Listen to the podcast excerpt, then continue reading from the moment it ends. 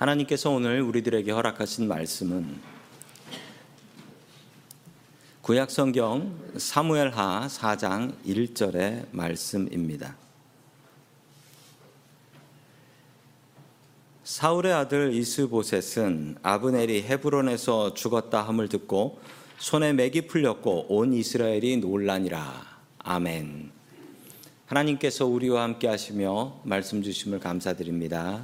아멘. 자, 우리 옆에 계신 분들과 인사 나누겠습니다. 반갑습니다. 인사해 주시죠. 예, 반갑습니다. 인사 나누겠습니다.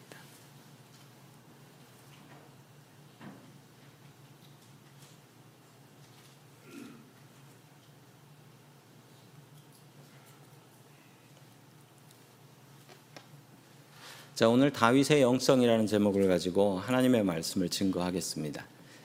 어, 제가 처음에 샌프란시스코 교회 연합회 목사님들을 만났을 때 그 목사님들께서는 저에게 이렇게 인사하셨습니다. 할렐루야.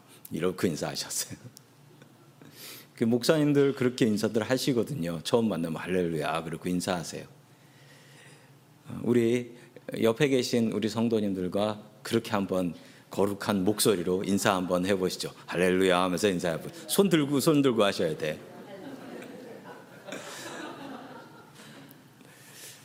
아 정말 거룩한 분들이신 것 같습니다. 아 그리고 저는 목사님들이 그렇게 거룩하게 서로 처음 만나셨을 때 할렐루야 이렇게 인사하셔가지고 몸둘 바를 모르겠더라고요. 근데 그런데 말입니다. 조금 친해지고 나면은 할렐루야라고 인사를 안 하시더라고요. 어이구 김 목사님이라고 인사하시더라고요. 아니 왜 바뀌는 걸까요? 왜 친해지면 그 거룩한 할렐루야가 사라지는 걸까요? 우리의 마음속에 거룩에 대한 잘못된 생각, 다른 생각이 들어있기 때문에 그렇습니다. 우리가 손을 들고 할렐루야 할 때만 거룩한 것인가? 아니요. 그렇지 않습니다. 어떤 사람이 영적인 사람일까요? 오늘 우리 같이 고민해 보는 시간을 갖도록 하겠습니다. 어떤 사람이 영적인 사람일까요? 성경에 보면 별로 영적인 것 같아 보이지 않는데 무척 영적인 사람 하나가 나오는데 그 사람이 바로 다윗입니다. 오늘 말씀을 통하여 다윗의 영성을 본받을 수 있기를 주님의 이름으로 간절히 축원합니다. 아멘. 첫 번째 하나님께서 우리들에게 주시는 말씀은 은혜는 어느 날 갑자기 우리에게 임한다라는 말씀입니다. 은혜는 어느 날 갑자기 우리에게 임하십니다. 지난 이야기를 이어갑니다. 이스라엘이 남과 북으로 두 쪽으로 분열되어 있었습니다. 어느 날 이스라엘의 군 사령관인 아브넬이 다윗을 찾아와서 우리 평화롭게 통일을 합시다라고 통일 협상을 하러 오지요. 그러나 다윗의 부하였던 요압 장군이 자신의 사사로운 감정 때문에 이 평화 협상을 하러 온 아브네를 암살해 버립니다. 이제 이스라엘은 어떤 혼란 속에 빠지게 될까요? 아까 읽었던 말씀대로 이스라엘의 왕이었던 이스보셋은 공포에 떨게 됩니다.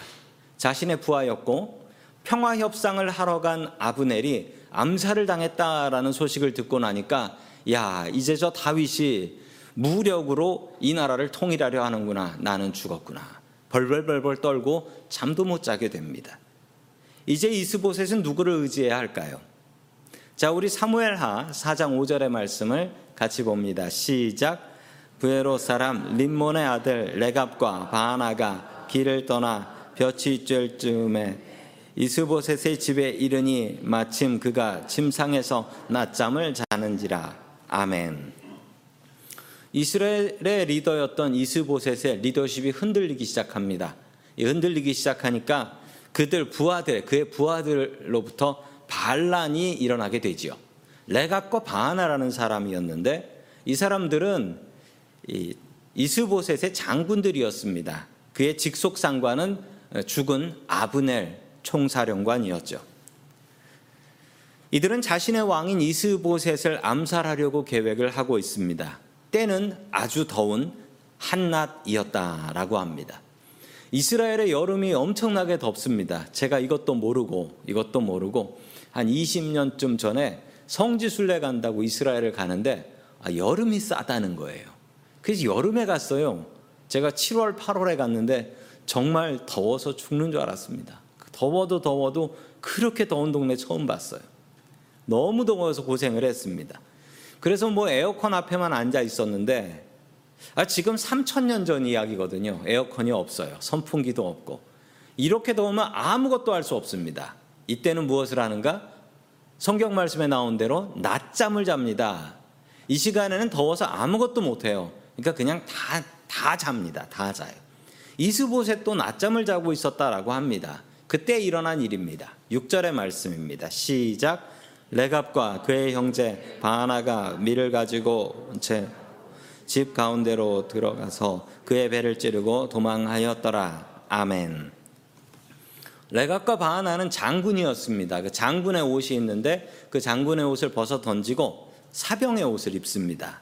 그리고 밀을 가지러 온다라는 말, 이 말의 뜻은 뭐냐면 군량미를 수송하러 가는 그 사병들 인척하면서 왕궁까지 들어 몰래 들어갔다라는 겁니다. 군량미를 수송하는 병사로 분장을 하니까 사람들이 그냥 보내준 거지요. 그리고 낮잠 자고 있는 이스보셋을 칼로 찔러 죽이고 그의 목을 잘라 가지고 도망을 갑니다. 자, 8절의 말씀입니다. 시작. 헤브론에 이르러 다윗 왕에게 이스보셋의 머리를 들이며 아래되 왕의 생명을 해하려 하던 원수 사울 이스보셋의 머리가 여기 있나이다. 여호와께서 오늘 우리 주 대신 왕의 원수를 사울과 그의 자손에게 갚으셨나이다 하니 아멘. 그들은 밤새 달렸습니다. 왜냐하면 잡히면 죽기 때문이죠. 잡히면 죽기 때문에 밤새 달려 다윗은 헤브론에 도착을 했습니다. 다윗에게 헤브론에 헤브론에 있는 다윗에게 이스보셋의 머리를 내어주고 다윗에게 상을 받으려고 했던 것이죠. 그 레갑과 바하나는 군대 장군이었습니다. 이스라엘의 상황이 급박하게 돌아가고 있었죠. 아브넬은 죽고 이스보셋은 왕으로 역할을 못하고 있습니다. 아무래도 다윗이 이스라엘의 왕이 될 것 같아요. 만일 다윗이 이스라엘을 통일하게 되면 군인이었던 군인이었던 레갑과 바하나는 어떻게 될까요? 아마 죽거나 아니면 자기 자리에서 쫓겨나게 될 것입니다. 이런 일이 벌어지기 전에 어떻게 해야 할까? 그래, 다윗에게 충성을 맹세하면 되겠구나. 그래서 레갑과 바하나는 이스보셋의 목을 자기의 왕의 목을 잘라서 다윗 왕에게 가져가서 충성을 맹세하게 되는 것입니다. 이 앞에 이야기를 보면은 이스라엘이 둘로 나뉘어서 전쟁을 하고 싸우고 서로 많이 죽였어요. 그랬던 기록이 있는데 이게 어떻게 통일이 되나 보니까 너무나 허무하게 인간의 계획과는 너무나 다르게 허무하게 통일이 되었습니다. 다윗이 그토록 기다렸던 날이 바로 이날이었던 것이지요. 독일은 2차 세계대전 이후에 동독과 서독으로 나뉘었습니다. 그리고 동독과 서독 사이에는 넘어갈 수 없는 베를린 장벽이라는 장벽을 세웠지요. 나라는 둘로 나뉘어져 있었습니다. 한 40년쯤 나뉘어져 있을 때의 이야기입니다. 제가 대학교 1학년 때 1989년이었는데요. 11월에 있었던 일입니다. 그때 한참 시끄러웠어요. 동독 시민들은 여행의 자유를 허락해달라. 우리도 서독에 갈 수 있게 해달라. 그래서 그 당시 한 100만 명 정도가 모여서 시위를 했습니다. 이 시위가 커지니까 전 세계 사람들이 이거 도대체 무슨 일이 생기나 관심을 갖고 저도 봤던 기억이 납니다. 그러나 동독의 공산당들은 절대로 여행의 자유를 허락하려 하지 않았습니다. 가난한 동독 사람들이 잘 사는 서독에 가서 보게 되면 자신의 체제가 무너질 거라 생각했던 것이죠. 시위가 커지자, 자꾸자꾸 커지자 동독의 당시의 공산당 대변인이었던 균터 사보브스키라는 분이신데요. 저분입니다. 저분이 기자회견을 했습니다. 갑자기 기자회견을 하게 되었습니다. 아, 샤보브스키는 휴가를 나가 있었는데 갑자기 기자회견 해야 된다라고 해서 휴가 갔다가 복귀를 했는데 문제는 발표해야 될 내용을 제대로 파악을 하지 못하고 있었습니다. 그 상황에 기자들은 질문을 쏟아 부었죠. 언제부터 동독 시민들에게 여행 자유화가 시작되는 겁니까? 라고 이야기를 하자 바로 그때 그 장면을 사진으로 찍은 게 화면에 나오고 있습니다. 바로 딱 그때 그 모습이에요. 이게 도대체 어디에 있더라라고 뒤져보고 있는 거예요. 아무리 빨리 뒤져보니까 뭐 어디 나오는 것도 없고 그래가지고 이분이 넘기면서 말 실수를 했어요. 뭐라고 했냐면 즉시 지체 없이 시작할걸요? 라고 했어요. 즉시 지체 없이. 이 방송이 전 세계로 퍼져나갔습니다. 그리고 동독 시민들은 만세를 부르고 검문소로 뛰어가기 시작했습니다. 저렇게 돼버렸어요. 그리고 검문소를 지키는 군인들은 저 사람들을 도저히 막을 수가 없다. 그리고 자기네들도 TV는 봤거든요. 명령은 못 받았는데 TV는 봤기 때문에 아 그런가 보다 하고 다 넘겨버렸습니다. 그리고 저 베를린 장벽은 무너져 버렸습니다. 40년 동안 기다렸는데 얼떨결에 독일이 통일돼 버린 것입니다. 사람이 하지 못하는 일을 하나님께서 이렇게 아까 그분의 말 실수를 통하여 통일이 이루어지게 된 것이지요. 우리가 살아가는 세상은 전쟁이 가득합니다. 우크라이나의 전쟁이 일어났고 우리가 1년 반 넘게 열심히 우크라이나의 평화를 위해서 헌금도 하고 기도도 하고 있지만 아직도 이 전쟁은 끝날 것 같아 보이지가 않습니다. 그 와중에 팔레스타인 가자 지역에 또 다른 전쟁이 일어나서 수많은 민간인들이 학살을 당하고 있습니다. 너무나 마음이 아픕니다. 인간의 힘으로 평화가 오지 않고 있습니다. 부디 오늘 하나님의 말씀에 나오는 이 평화가 어느 날 갑자기 내리기를 소망합니다. 사람의 노력이 아니라 하나님의 평화가 어느 날 갑자기 은혜처럼 우리들에게 찾아오길 소망합니다. 남과 북이 이렇게 나뉘어져 있는 것이 도대체 얼마나 긴 세월입니까? 사람의 힘으로는 통일을 해보려고 아무리 애써봐도 통일이 되지 않았습니다. 도독, 동독과 서독의 사람들이 그렇게 기도하며 기다렸던 것처럼 우리도 기도하며 기다려야 할 것입니다. 그리고 언젠가 우리가 생각하지 못한 시간, 어느 날 갑자기 하나님의 은혜가 한반도에 내릴 수 있기를 축원합니다. 다윗은 이날을 기도하고 기다렸습니다. 중요한 것은 이 갑자기 내리는 은혜는 기도의 은혜라는 사실입니다. 주님 앞에 기도하고 기다리는 이들에게 성도 여러분들이 바라고 기도하는 일들이 어느 날 갑자기 은혜처럼 내릴 것입니다. 여러분들에게 주님의 은혜가 어느 날 갑자기 풍성하게 내릴 수 있기를 주의 이름으로 간절히 축원합니다. 아멘. 두 번째 마지막으로 하나님께서 우리들에게 주시는 말씀은 다윗은 영적인 리더십이 있었다라는 말씀입니다. 드디어 다윗이 기다리던 날이 왔습니다. 이스라엘이 통일이 되었습니다. 동족끼리 전쟁하지 않고 평화롭게 평화롭게 통일이 되었습니다. 그리고 다윗이 왕이 되었지요. 기쁜 날이었습니다. 그런데 다윗은 전혀 기뻐하지 않았습니다. 왜냐하면 다윗은 보통 사람들하고는 다른 사람이었거든요. 그는 영적인 사람이었습니다. 그에게는 영적인 리더십이 있었고 다른 사람이 못 보는 다른 것을 보고 있었던 것이지요. 도대체 영적인 사람이라는 것은 어떤 사람일까요? 다윗의 모습을 통해서 보도록 하겠습니다. 우리 4장 12절의 말씀 같이 봅니다. 시작. 청년들에게 명령함에 곧 그들을 죽이고 수족을 베어 헤브론 못가에 매달고 이스보셋의 머리를 가져다가 헤브론에서 아브론에 아니라 아멘. 이번에도 다윗은 똑같은 원칙으로 레갑과 바하나를 대합니다. 하나님께서 세우신 왕을 너희들이 죽였으니 너희들도 처형을 당할 것이다. 다윗은 그들에게 상을 주기는커녕 다윗에겐 사실 기쁜 일이거든요. 그렇지만 상을 주기는커녕 그들을 잔인하게 처형하여 그들을 헤브론 목가에 매달아 놓았다라는 것은요. 이, 이 목가에 물 들어오는 사람들마다 그걸 보라는 거예요. 그걸. 그걸. 하나님께서 세우신 왕을 마음대로 자기 마음대로 죽이면 이 꼴을 당한다라는 것을 보여준 것입니다. 여기서 볼 수 있는 세 번째 다윗의 리더십이 있습니다. 우리 계속해서 다윗의 리더십을 하나님의 말씀을 통해 보고 있는데요. 첫 번째 리더십은 그의 포용하는 리더십이었습니다. 원수까지도 포용해서 자기의 사람으로 만들어 버렸습니다. 폭력을 사용하지 않았습니다. 사랑으로 감싸 안았지요. 두 번째 다윗의 리더십은 기다리는 리더십이었습니다.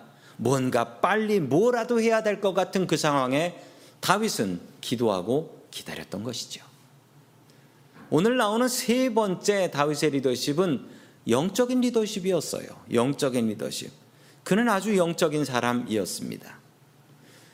지금까지 다윗을 보시면서 무엇을 느끼셨습니까? 다윗이 영적인 사람이다라고 느끼신 분 계신가요? 별로 그렇지 않아 보입니다. 다윗이 뭐 기도를 열심히 한 것 같아 보이지도 않고, 다윗이 기도해서 뭐 기적이 일어난 일도 별로 없고, 다윗이 기도하는 것 성경에 많이 나오지 않습니다. 그러나 다윗은 아주 영적인 사람이었습니다. 어떻게 그는 영적인 사람일 수 있었을까요? 그의 영성에 대해서 아주 잘 설명한 분이 계신데 유진 피터슨이라는 목사님이 쓰신 그 다윗 현실에 뿌리 박은 영성이라는 책이 있는데요. 그 책에 나오는 내용에 보면 이렇습니다. 그 책의 부제목이에요. 매일의 그리스도인을 위한 현실적인 영성이라는 제목이에요. 그렇습니다. 다윗의 영성은 무척 현실적인 영성이었어요. 우리는 영성을 생각할 때 저 사람 아주 거룩한 사람이야, 영적인 사람이야라고 생각하면 이 땅에서 발을 떼고 있는 사람 같아 보입니다. 그러나 다윗은 영성이 뛰어난 사람이었지만 그는 무척이나 현실적인 사람이었습니다. 그는 어떤 영성을 가지고 있었을까요? 자, 영적인 사람에는 특징이 있다고 합니다. 그 특징들이 네 가지가 있는데요. 다윗의 말씀을 통하여 한번 보도록 하겠습니다. 영적인 사람들은 영의 눈이 있다라는 거예요. 영적인 사람들은 바라보는 게 다르다라는 것이지요. 다른 사람들과 다른 눈을 가지고 있었는데 또 하나의 눈이 그것은 바로 영의 눈이었다라는 겁니다. 하나님의 손길 보이지 않습니다. 하나님의 손길 보이지 않아요. 그런데 성도 여러분, 믿음이 있는 사람들은 하나님의 손길을 볼 수 있습니다. 믿음이 있으면, 아, 이거 하나님께서 하셨구나 라고 느끼는 순간이 온다는 거예요. 믿음이 없는 사람은 뭐 기다리다 보니까 재수 좋아서 됐나 보네. 이런 생각을 하는데, 영의 눈이 뜨인 사람, 믿음이 있는 사람은, 아, 하나님께서 주셨구나. 감사합니다. 라고 합니다. 이런 사람이 영성이 있는 사람이다 라고 해요. 두 번째 영적인 사람의 특징은 영적인 사람은 쉽게 흔들리지 않습니다. 왜냐하면 바라보는 게 다르기 때문이지요. 다윗은 좌로나 우로나 흔들리지 않았습니다. 리더가 흔들리지 않는 건 너무나 중요하죠. 여호수아가 모세에 이어서 이스라엘의 지도자가 되었을 때 하나님께서는 여호수아에게 이런 명령을 주셨습니다. 첫 번째 주셨던 가장 중요한 명령 여호수아 1장 7절입니다. 시작 오직 강하고 극히 담대하여 나의 종 모세가 내게 명령한 그 율법을 다 지켜 행하고 우로나 좌로나 치우치지 말라 그리하면 어디로 가든지 형통하리니 아멘.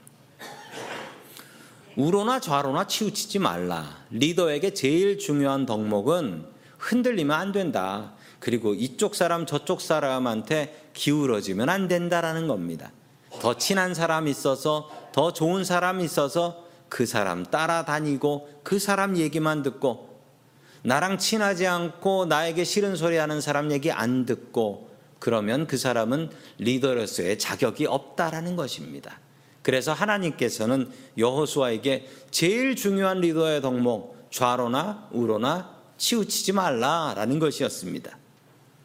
운전 못하는 사람의 특징이 있습니다. 운전 못하는 사람의 차를 타면 그 차는 좌로나 우로나 치우칩니다. 좌로나 우로나. 아니, 중심을 못 잡아요. 그냥 좌로나 우로나 일로 갔다가 절로 갔다가 차선, 미국 차선은 넓잖아요. 넓어서 거기서 왔다 갔다 왔다 갔다 합니다. 왜 그런 줄 아세요? 운전 못하는 사람은 가까운 데를 보기 때문에 그렇습니다. 오른쪽 차선을 맞추면 왼쪽이 안 맞고 왼쪽을 맞추면 오른쪽이 안 맞고 그렇습니다. 그런데 운전자라는 사람은 차가 흔들리지 않습니다. 왜 그러냐면 운전자라는 사람은 멀리 바라보기 때문이죠. 멀리 바라보기 때문에. 믿음이 있는 사람, 영적인 사람은 먼 것을 바라봅니다. 그래서 당장 힘든 일이 왔다고 많이 흔들리지 않습니다. 살다 보면 우리에게 좋은 일이 있지요. 좋은 일이 있을 때 영적인 사람은 그다지 그렇게 너무 많이 기뻐하지 않습니다. 그냥 하나님께 감사하지요. 그리고 내가 너무 기뻐하는 것 때문에 다른 사람 마음 상하지 않을까 염려합니다. 영적인 사람은 슬픈 일이 생겨도 그다지 슬퍼하지 않습니다. 인생 길거든요. 지금 슬픈 일 생겼다고 망하는 거 아니거든요. 그리고 지금 나에게 주시는 이 슬픔이 이것이 끝이 아니고 아 하나님께서 분명히 이걸 통해 뭔가 하실 거야. 이런 마음이 있기 때문에 좌로나 우로나 흔들리지 않습니다. 기쁠 때 너무 기뻐하지 않고 슬플 때 너무 슬퍼하지 않는다. 좌로나 우로나 흔들리지 않는 것입니다. 영적인 사람한테는 세 번째 특징, 영적인 사람은 행복보다 거룩을 택한다라는 말씀입니다. 다윗은 행복보다 거룩을 택했습니다. 다윗의 목표는 왕이 되는 것 아니었습니다. 세상 사람들을 다 누르고 나 혼자 권력자가 되는 것 아니었습니다. 세상의 부귀와 영화를 바라지도 않았습니다. 다윗의 목표는 어릴 적부터 다윗의 목표는 하나님을 닮아가는 것이었습니다. 하나님의 성품을 가장 잘 설명한 말씀은 거룩입니다. 하나님은 거룩하신 분입니다. 그리고 우리에게 거룩하게 살라라고 명령하셨습니다. 이스보셋이 죽으면 다윗은 행복해지지요.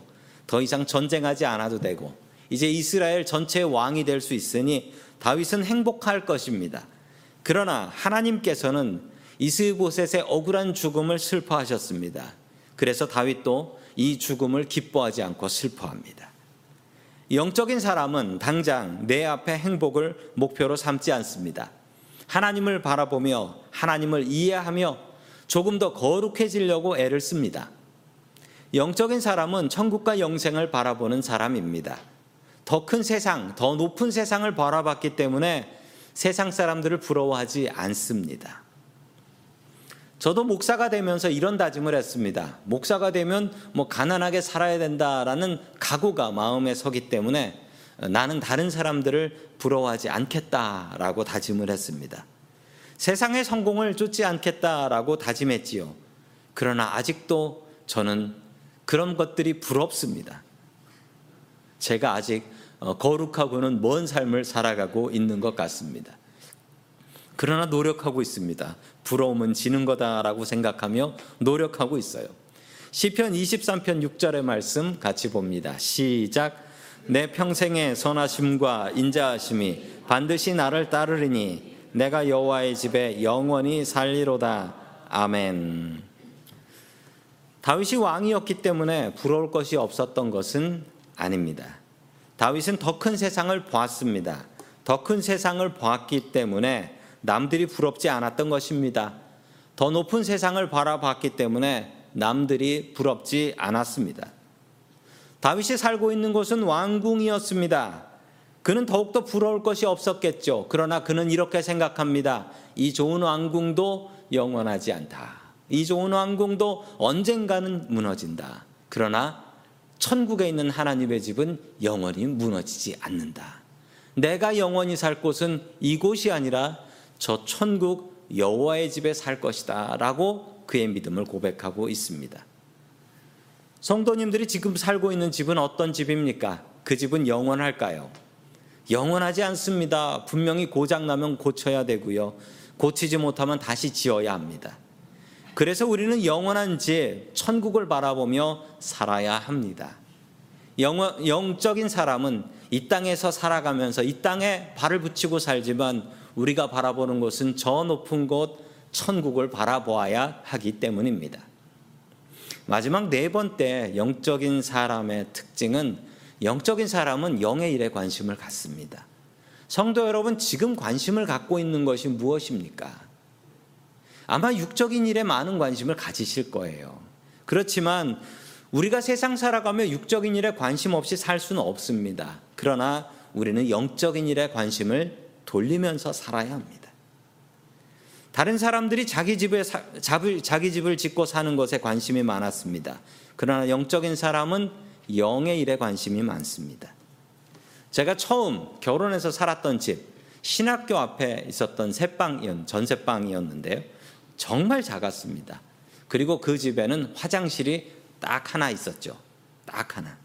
정말 불편했습니다. 아침이 되면 화장실 가는 전쟁이에요.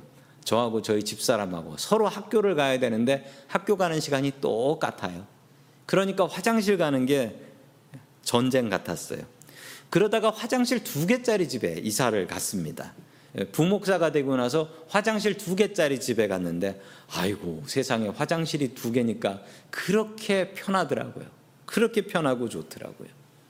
그러다가요 제가 신방을 갔는데 어느 교인 집에 신방을 갔는데 그 신, 신방 간 집에 화장실이 자그마치 다섯 개 어, 별이 다섯 개가 아니라 화장실이 다섯 개. 아 그런 집이 있더라고요. 정말 부러웠습니다. 그런데 그 분은 그 좋은 화장실에서 혼자 쓸쓸히 돌아가셨습니다. 아무도 그분 돌아가신 것 알지도 못해서 며칠 뒤에 발견되셨어요. 영적인 사람은 화장실 개수 늘리는 것이 인생의 목표가 아닙니다. 영적인 사람은 거룩해지는 것이 인생의 목표인 줄로 믿습니다. 다윗은 영의 일에 관심이 많았습니다. 하나님의 말씀을 사랑했고요. 또 하나님을 찬양했고 그리고 시편을 통해서 하나님을 노래했습니다. 다윗은 영적인 사람이었습니다. 그래서 흔들리지 않았습니다. 옆에 있는 사람이 아무리 흔들어대도 그는 흔들리지 않았습니다. 그는 흔들리지 않는 하나님을 바라보며 살았기 때문이지요.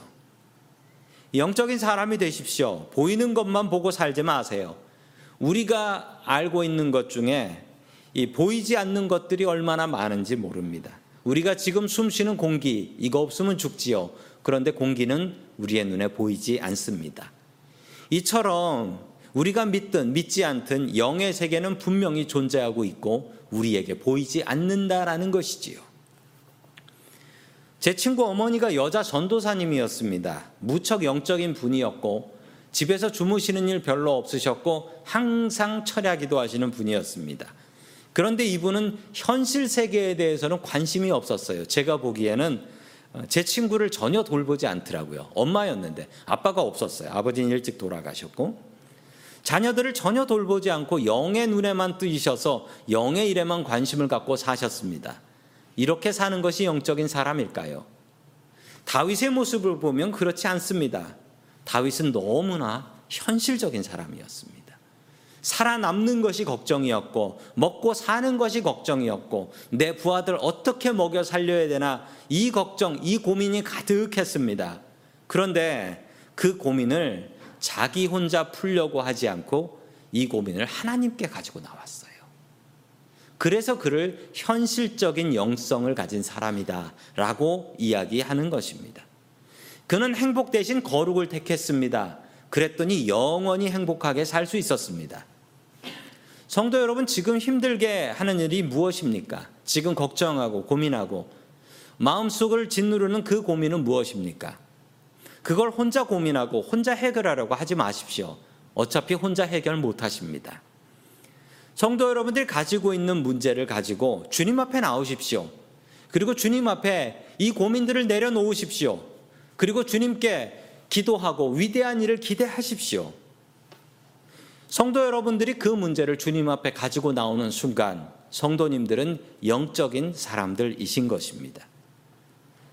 다윗처럼 영적인 사람이 될 수 있기를 우리들의 걱정과 근심과 고민을 주님 앞에 내려, 나오고 주님의 십자가 밑에 내려놓을 수 있는 저와 성도님들 될 수 있기를 주님의 이름으로 간절히 축원합니다. 아멘. 다 함께 기도드리겠습니다. 거룩하신 하나님 아버지, 오늘 우리들과 예배 중에 함께하여 주시고 우리들에게 말씀으로 주님의 진리를 알게 하여 주시니 감사드립니다. 주님 은혜가 아니면 살아갈 수가 없습니다. 주님의 은혜를 기도하고 기다립니다. 어느 날 갑자기 주님의 은혜를 우리들에게 부어 주시옵소서. 주님, 우리들은 세상 속에서 바쁘게 살아가며 영의 일에 관심을 적게 둡니다. 다윗처럼 일상생활을 살아가면서 열심히 살게 하시되 항상 주님을 의지할 수 있게 도와 주시옵소서. 우리의 근심과 걱정을 혼자 괴로워하지 말게 하시고 주님께 가지고 나와 주님 앞에 기도하고 응답을 기대할 수 있게 도와주시옵소서. 주님께 위대한 일을 기대하며 살기를 소망합니다. 우리에게 성령을 주시는 예수 그리스도의 이름으로 기도드립니다. 아멘.